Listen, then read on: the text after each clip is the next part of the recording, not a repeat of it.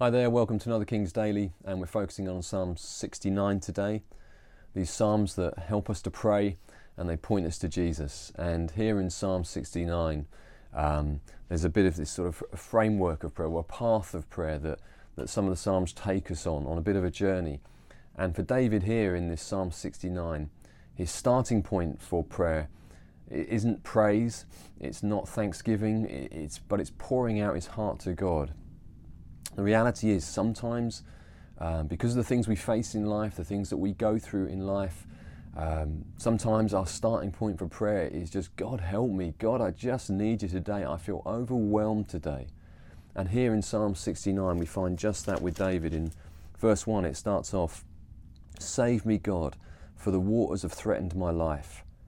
I've sunk in deep mire and there is no foothold. I've come into deep waters and a flood overflows me. Is that deep mire, deep waters? Things are getting above him. He feels like he's sinking. He doesn't see a way through. He's feeling overwhelmed. I'm weary with my crying. My throat is parched. My eyes fail. Um, look at that. The, the reality is, is, expressing to God there that, this is the reality of his situation weeping, crying, crying out to God, throats parched from it. Those who hate me are without cause. He talks about enemies that are more powerful than him, this sense of feeling overwhelmed, power that's greater than himself pressing in. Um, again, this, this starting point, the first step for David in his prayer here is kind of like lament, uh, a passionate expression of grief and sorrow. Sometimes our praying is like that, and it's not wrong necessarily to start our prayers that way. It's just reality. This is how I feel. Uh, but we don't stop there. David goes on a bit of a journey here. In, in verse 13, we, this, this, we find this lament. It starts to turn to trust. And actually, even with, with Jesus, we kind of see this journey where Jesus is in Gethsemane in the garden there. And he, he, he's crying out to God. In fact, before that, he said to his disciples, He says, My soul is overwhelmed with sorrow. I'm deeply grieved. And then as Jesus prays, he prays, Lord, take this cup from me.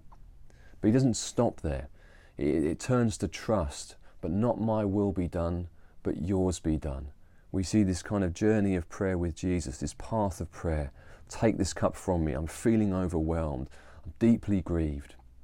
But not my will, but yours be done. And David here, verse 13, but as for me, my prayer is to you.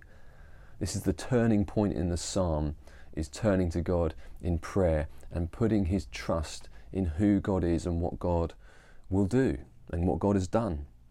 Verse 13, he says, O God, in the greatness of your loving kindness. His appeal for help from God isn't based upon his own performance, not his own abilities, not his own um, clever ways of kind of getting out of the situation that he's in. Verse 16, he says, Answer me according to your loving kindness and your great compassion. He throws himself on who God is and ultimately, we see that in Christ. We see the loving kindness of God. We see the compassion of God. We see the mercy of God in Christ. And we throw ourselves on Him, on who He is. Um, we put our weight on Him. We don't um, try and find our way when we feel like we're sinking. We don't try and get out of it ourselves. But as for me, my prayer is for you, to you. Um, one of my favourite parables Jesus tells is about the two guys who go up to pray, and one of them is full of I guess, sort of self righteousness and his confidence before God is based in himself. And as he, as he starts to say, oh, I do all loads of good things and I keep the law and I follow God's ways and I'm not like that guy over there. And the other guy kind of comes in knowing that he's failed, knowing that he's weak, knowing that he needs forgiveness. And he simply prays to God, Have mercy on me, a sinner. And Jesus says, Which one went away um, justified, made right before God, do you think? The one who tried to justify themselves, or the one who cries out for God for mercy, cries out to God for help.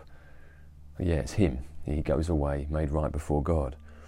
And so, for us, as we turn to God in trusting Him, it's trusting what God is like. Let that be our starting point. But as for me, I trust in you, Lord, in your loving kindness. This is what you're like. Uh, and that makes all the difference to the way that we approach our day. It makes all the difference to the way that we, we pray, even in how we view God. God is full of loving kindness and mercy and grace. So we trust what God is like. And we trust what God has done and what God will do as well. And verse 13 goes on Answer me with your saving truth. Well, what is the saving truth of God ultimately? We see that in Jesus, we see it in the cross. And in verse 21, actually, it sort of points towards the cross there, where it talks about uh, there was no one to sympathize, there was no one to comfort. And um, it says, They gave me gall for my food, and for my thirst, they gave me vinegar to drink. Again, if you know the story of the crucifixion of Jesus, it talks about him being offered um, uh, this vinegar to drink, this gall to drink on the cross. And um, it points us there to the cross of Christ where Jesus defeats the greatest enemies, where although he had no one to sympathize with him, no one to comfort him on the cross, now through his death on the cross, defeating Satan, sin, and death, we get the greatest comfort ever. We great the high priest who sympathizes with our weaknesses. Um, this is what Jesus is like, and allow these psalms to point us to Jesus. Allow them to point us to to throwing ourselves on Him, to leaning into Him, to trusting in Him, no matter how overwhelmed we might feel with the situations that we might be facing. We trust in Him. But as for me, my prayer is to you. Allow lament and our pouring out of our hearts to turn to an expression of trust in who Jesus is and what He's done for us. And then it ends, though, with praise and thanksgiving. Verse 30 goes, Magnify Him with thanksgiving. This gratitude starts to build up in his heart at who God is, at what he's done. Thank you, Lord, for who you are. Thank you, God, for what you've done. Thank you for who you've revealed yourself to be. Thank you, Jesus, what you did for me. Thank you, you went through the cross for me. We allow thanksgiving to start to well up in our hearts, even when our starting point might be save me, God. I feel overwhelmed, but I trust in you and I'm thanking you. And David starts to praise God, magnify him with thanksgiving with a magnifying glass, it's not that the thing, it's the object becomes any bigger. But to magnify something means that it becomes, um, our, our view of it is clearer and bigger, if you like. Our perception is clearer. And I think as we start to pray in this way, our, um, David's perspective changes. It's not necessarily like the situation even changes, but David's perspective changes and his, his, his maybe focus is shifted from the situation and feeling overwhelmed and the enemies, enemies pressing in, his focus is shifted to God and what God is like, what God has done, and what God will do.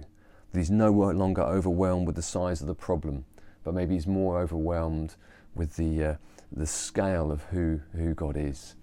And uh, our prayer to, my prayer today really is, is, is that each one of us would, would know that knowledge of God increasing, the awareness of who God is and what God is like would be greater in our lives than anything else that we might be facing and that we might feel overwhelmed with.